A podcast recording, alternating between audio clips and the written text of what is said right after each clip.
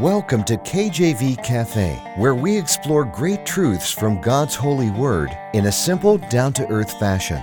Romans ten seventeen shows us where faith comes from. So then faith cometh by hearing, and hearing by the word of God. Let's grow our faith together in the cafe today. Our program is hosted by Pastor Clark Covington and brought to you by Heartland Ministries. Grab your Bible and a hot cup of coffee or tea, and join us now as we explore God's holy word. Amen. Glory to God. Thank you for joining me today. Welcome to the cafe. Hopefully you're having a great day. Today we're talking about a wonderful characteristic of God, a wonderful true fact in the Bible about God, and that is that He delivers. He delivers those that believe on Him from all their affliction. It's a wonderful, true fact that God delivers the righteous, those that have been made righteous by His only begotten Son, Jesus Christ. He delivers them from all their affliction. And when we think about all the affliction in the world today, man, it's so great. There's so much that we have to deal with as believers. There's so much that um, we have to face each day, from Uh, the trials that come with just living life, to trying to be an example, uh, to being a good parent or brother or sister or relative or friend, uh, to doing our very best at work and at the job site, to not compromising our morals and our values, to living for the Lord in these last days, to standing up to even uh, anybody that wants to go against God's word and proclaiming the truth in this wicked time is so difficult, and we face things that look like we can't overcome, the mountains that look like we cannot climb, and we say, God, how will we do it? And the Lord reminds us that He delivers us from all afflictions. So we're talking about deliverance here, several part series here on deliverance. Psalm fifty verse fifteen is our text verse, and call upon me, this is God, in the day of trouble, and I will deliver thee, and thou shalt glorify me. Such a wonderful verse, so simple yet so profound. Call upon God. Many people won't do that, but when you do, call upon God in the day of trouble, He'll deliver you. And then what are you to do after He's delivered you in this day of trouble that you called upon Him? Well, you'll give Him glory, amen? You'll glorify Him. You should. Think of this in the Bible, all the times that people in the Bible faced trouble and they called upon God and He delivered them. Think of King Hezekiah and how He delivered King Hezekiah in uh, circumstances that looked uh, like he could not be victorious. You think of King David and how He delivered King David in, in a time when he was uh, on the run uh, from King Saul, and it looked like his life was going to be taken from him and hiding in caves, and He delivered King Saul. And you think of all of those in the Bible that He delivered, amen. And uh, you realize that He will do the same for us. He will do the same for us. Affliction is a serious thing. What is it? What is affliction? It's when things go wrong, amen. It's when you're swimming upstream. It's when problems happen. We're all affected by it, are we not? We're affected by affliction in so many ways. You may wake up in the morning and you may face uh, an angry phone call first thing in the morning, and your your mood, your tenor, your whole manner is changed, uh, and yet you have to go about your day and do what God's called you to do that day. Or you may wake up and have a flat tire, or maybe right before bed and you're coming home from work and uh, you get a phone call and you're devastated. And, you know, you go, you you get a bill in the mail you didn't expect to have, uh, that you don't have the resources to pay. Uh, affliction, look, I don't need to go too deep into it. I'm sure you understand what it is, but what does God's word say about the matter when it comes to deliverance? I've got good news. He delivers us out of all afflictions. Psalm thirty-four nineteen, many are the afflictions of the righteous, but the Lord delivereth him out of them all. Isn't that interesting? That God is so unique. His ways are so much higher than our ways. You know, if you were God and you had people that followed you, you'd probably give them a cakewalk, would you not? You'd say, I'm God. This person, you know, they read my word every day, and they, uh, they, they're good. They come to church, you know, they pay their tithe, whatever else. I'm going to go ahead and give them easy street. I'm just going to make them rich, fat, and happy. Let them just chill and be good and everyone's going to look at that person and say, man, that person from God is just so, everything's so easy for, for them. No, he didn't do that, did he? He didn't do that. Romans eight thirty-two, he that spared not his own son, but delivered him up for us all, how shall he not with him also freely give us all things? So Romans eight thirty-two really sums up this idea of affliction. God's only begotten. I mean, how does God feel about Jesus? I can't imagine. I, it's hard to put into words. Uh, I have a young son. Uh, I've, I got two kids, and I got one that's young and one that's older.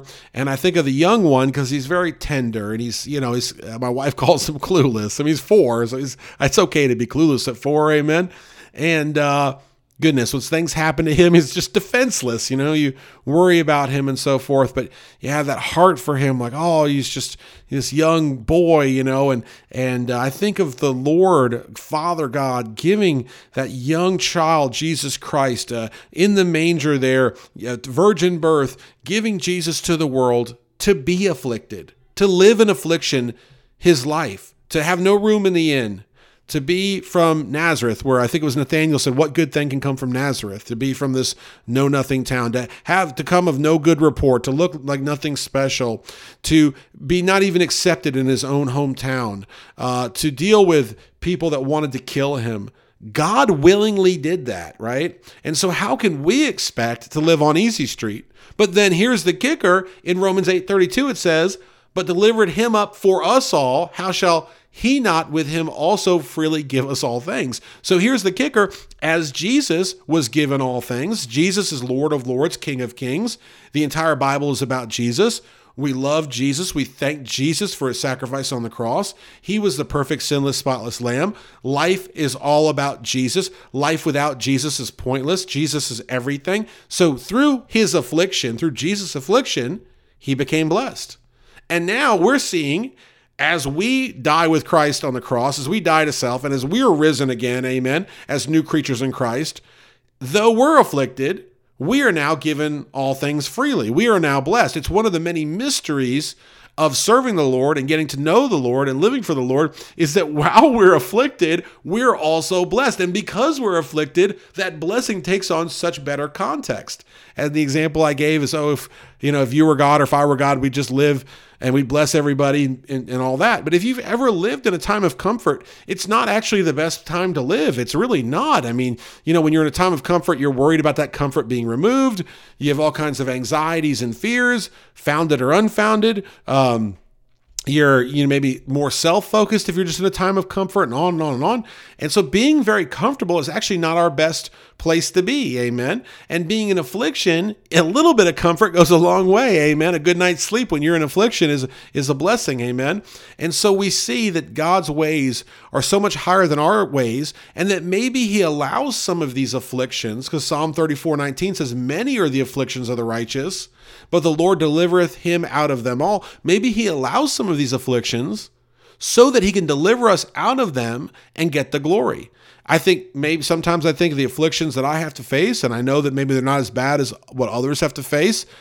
I think sometimes Lord will give them to me, and I believe this, that he'll he'll say, I'm going to give this affliction to Brother Clark, and Brother Clark's going to go through it. I'm going to deliver him out of it, and then he's going to go on Sunday morning, and he's going to preach to the congregation how I delivered out, him out of it, and he's going to give me glory, or preach on the radio, or whatever it is. I really believe that. I really believe some afflictions may come my way so that I can give God glory, and I'm happy to do it. Now, hopefully, God will be merciful on me. I know he won't give me more than I can handle sometimes. I wonder, but you're in the same boat, I'm sure. When you get afflicted and when God delivers you out of that, as Psalm fifty verse fifteen says, and call upon me in the day of trouble, and I will deliver thee, and thou shalt glorify me. When you call upon God in the day of trouble, he delivers you. Hopefully, Lord willing, you are then giving God the glory. You're giving God the glory. What good in life has happened to you that is not because of God? Everything good in life is because of God. How about this? Those things that are not in your life, maybe the Lord has removed those things out of his mercy on you and his love for you. I believe in heaven we will thank God for all that he has done for us, and we're also going to thank God for all that he's protected us from or kept away from us. And I can't even imagine. God's ways are unthinkable, but his heart is so enormous. His love for his people is so great, so great that he would give his only begotten son. I mentioned my son C J before, my, my youngest, like giving C J up for people, some of which would spit on him, some of which would hate him, some of which would, would, would never believe on him. But yet our Father God did that. And Jesus Christ was obedient to the Father, understanding the Father's will, doing all that the Father called him to do. And we as Christians, which means Christ-like, are called to do the same. We are called to suffer well. I went to a church one time. I visited a church, a beautiful church in a really nice area uh, in a big city. And the church, it was so-and-so church or so-and-so denomination. And then the sub-headline on the sign or whatever it was on the brochure or the bulletin, it said, suffer well. And I looked at the bulletin and I said, did I read that right? Suffer well. I mean, a church like this in a fancy part of town with nice facilities, you figure they'd be saying you're going to prosper when you come to this church. But that literally they were saying suffer well because they get this scripture. Amen. They certainly got it.